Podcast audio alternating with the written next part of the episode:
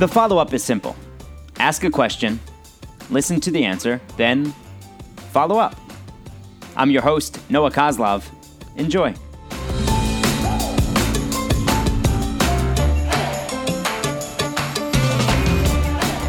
The follow up with Mark Heisler, Basketball Hall of Fame writer, and you can read him now in the Orange County Register.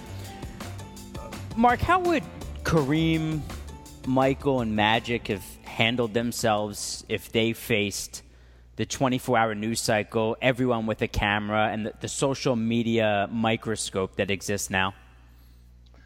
Well, the best thing that happened to all of those guys is that they came along before social media, and, you know, which adds a new dimension of scrutiny and, uh, you know, and really a, uh, an often mean-spirited one uh, to, uh, you know, to, to what, to what they faced.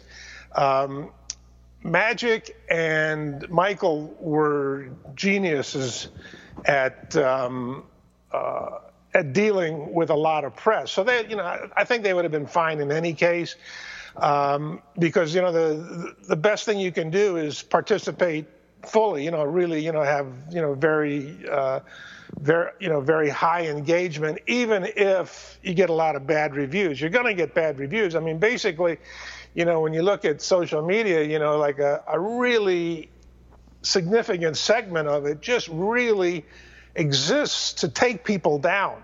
You know, the thing about Magic is uh, Magic really enjoyed his um, engagement. You know, he, he, I always thought about Magic, you know, beyond anything else, you know, the, you know, as great a player as he was, and I, you know, in my mind, he's one of the top three, you know, him, him, Michael and, and Larry.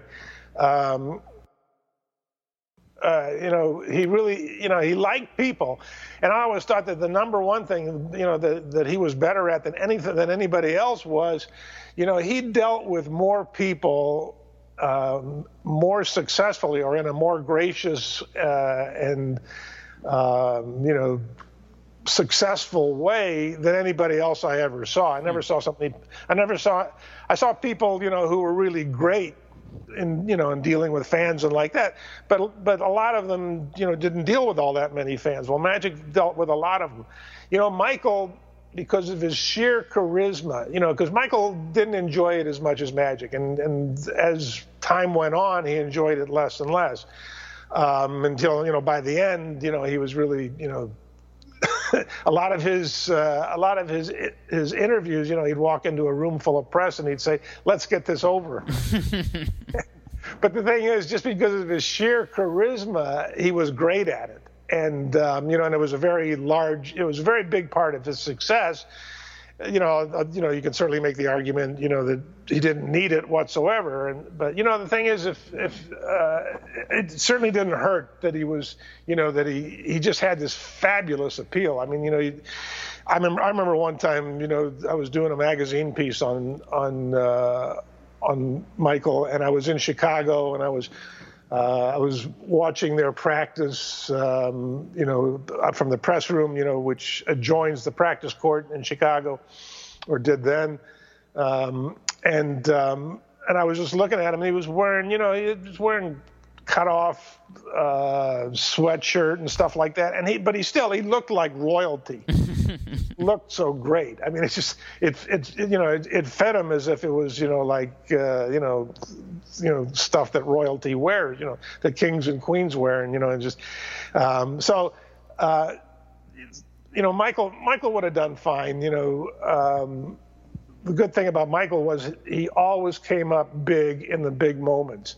And if you do that, you know, that's basically what social media wants you to do. And if you do that, you'll get the payoff. Now, the, the problem for everybody else is almost nobody else ever did it, not even Magic. I mean, Magic had, you know, Magic had some games, you know, in the finals in which, you know, which were terrible and which, you know, I mean, the good part about Magic is, you know, it's, it's not like he ducked the uh, accountability. But you know, there was that one year that they were playing the Celtics. It was 19, I think it was 1984, first time the Celtics and the Lakers played in the finals. And uh, the Lakers, uh, games one through four, they led all of them in the last minute, but they lost two of them. They wound up losing the series. In one of those games, you know, Magic let the uh, let the clock run out mm-hmm. on 24 second clock run out um, you know, without getting a shot off, and, uh, and he messed something else up at the end of the game. So, um, you know, Michael never had those. Michael, you know, whenever whenever Michael got to the finals, um, you know, uh, you know, he did great. Of course, no, you know, I have to do remember that one year, the, the first year he came back from baseball, um, you know, when they played uh, Orlando, and um, he had some bad games mm-hmm. in that and Orlando, and that was the year that the Magic beat them. I think either four one or four two. I think it was four one. Um, but um, you know, Kareem was different. You know, Kareem, you know, was not a genius at dealing with people. You know, was was really a pretty angry guy, and um, you know, didn't enjoy. Um, you know the uh, the engagement with the fans and with the press, you know that Michael and uh, Magic were so great at. Um, anyway, so Kareem would have caught a lot of flack on uh, on social media, and especially because you know he, he was a controversial guy, and you know and you know and a lot of the controversy, you know, you could make the point that you know that that he was he was right, and um, you know, and everybody else was wrong. But you know, he took he took stands on you know on on issues on important issues, racial issues, you mm-hmm. know, that would you know that would get you you know you would hear a lot of flack you know, if, sure. if you, you know, from social media. So the whole thing would have been a lot harder for Kareem than it would have been for Magic and Michael. How do you think, though, Magic and Michael would have conducted themselves off the floor given the presence of cameras everywhere all the time? Everybody has them. You know, the thing is, they they were getting so much. I mean, they didn't, you know, they didn't get as much as LeBron does now. Um, and you know, I mean, if, if you want to, you know, if you want to take a look at a guy who was controversial and you know came along in the in the age of uh, social media and you know and uh, you know what we you know the the environment as we now now know it today you know it would be Kobe. You know Kobe had the ability to uh, to to handle the press you know in a very gracious constructive way. On the other hand he could get upset and he was easily upset. You know, and he had a you know he had a long down uh, down period in his career. You know, after Shaquille got traded and after he got arrested. You know, in which you know people were really down on him, and so there was a lot of you know there was kind of like a lot of negative comment.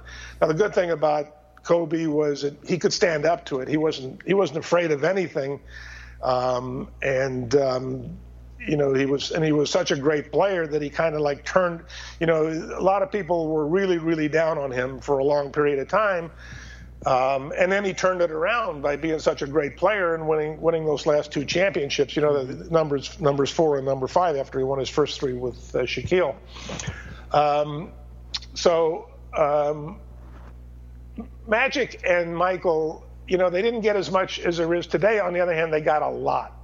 And so I think they would have been they would have handled themselves really well.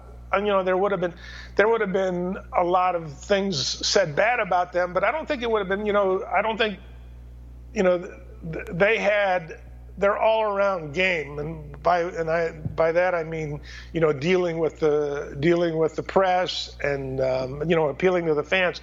There's you know they were ahead of LeBron. Now LeBron's not bad. You know I give LeBron a lot of credit um, because, you know, for a guy who, you know, basically happened when he was a junior in high school, you know, and was, was getting, you know, tremendous amount of press, you know, from that time on, you know, and, and as you, you know, as you suggested, a lot more press than than, uh, than Magic and Michael ever got.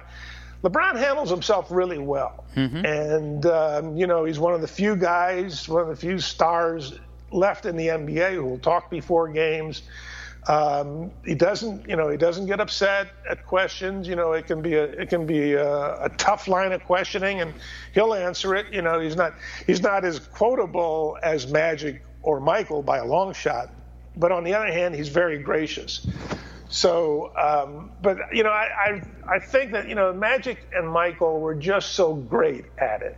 You know, Magic was you know so great with people, and Michael had such incredible charisma, you know, I think they'd have been fine, you know, even under today's circumstances. Mark, thank you. No, my pleasure. Mark started covering the NBA in 1969 for the Philadelphia Inquirer and joined the LA Times 10 years later. He's written books and covered over 30 NBA finals. This is to say that he's pretty much seen it all, including Wilt towards the end and Kareem, Magic, and Michael in their primes. And I think it's impossible to compare players from different eras because the game changes, the rules change, and the athletes do too. But I think it's even harder to figure out how the guys would handle things off the court given how the media and life has changed. Kareem wouldn't give anyone the time of day. Magic ran coaches out of LA and women right into the locker room, and Michael punched teammates. In the 24 7 news cycle, social media, and photographic evidence, would we have viewed these legends differently in the moment and then allowed time to just forgive and forget it all? Follow Mark on Twitter at Mark Heisler and read his Sunday column in the Orange County Register. Thanks for taking the time to join us on The Follow Up.